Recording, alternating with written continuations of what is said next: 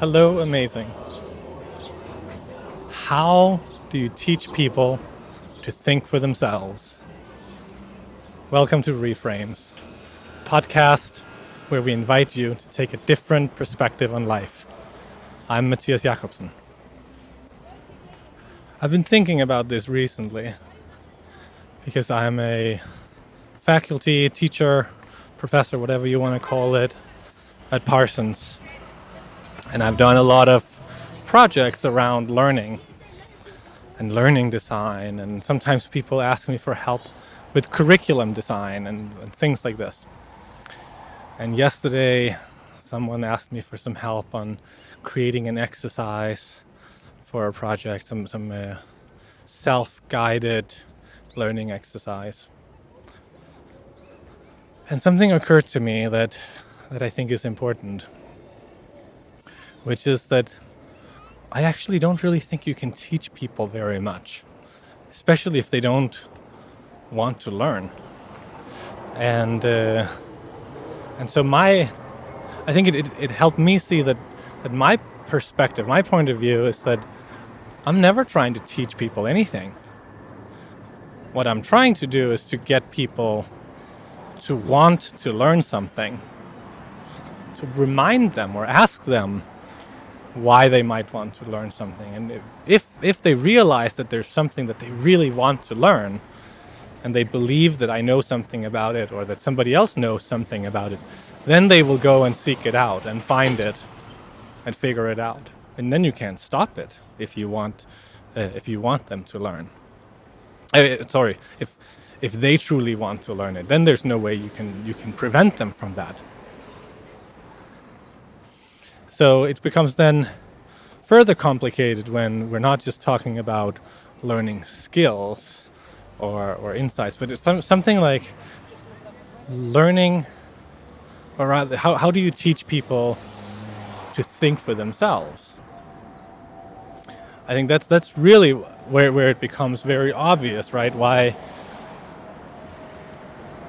why you you can't the way that we fundamentally in, in, in, the education system try to teach people is by telling them what to do.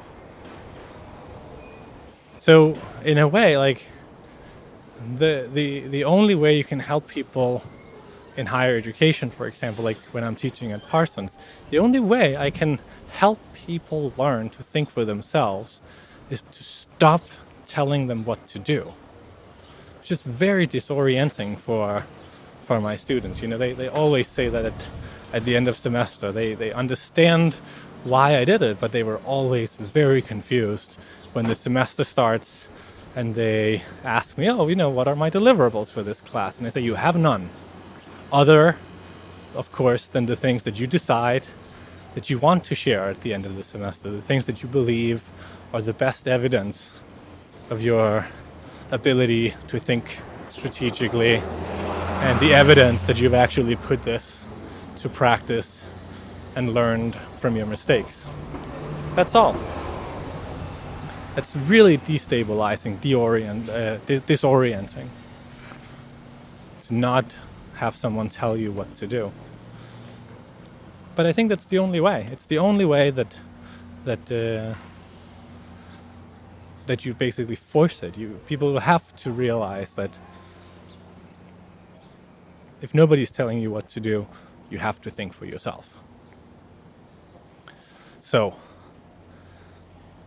if there's something that you can take away from this, is to be aware that if you want people, if you want yourself to think for yourself, or if you want, especially to teach other people, let's say you're a manager of a team or you're a, a professor or a teacher or some capacity, you want people to think for themselves, the thing that you have to be aware of is like how often are you telling people what to do?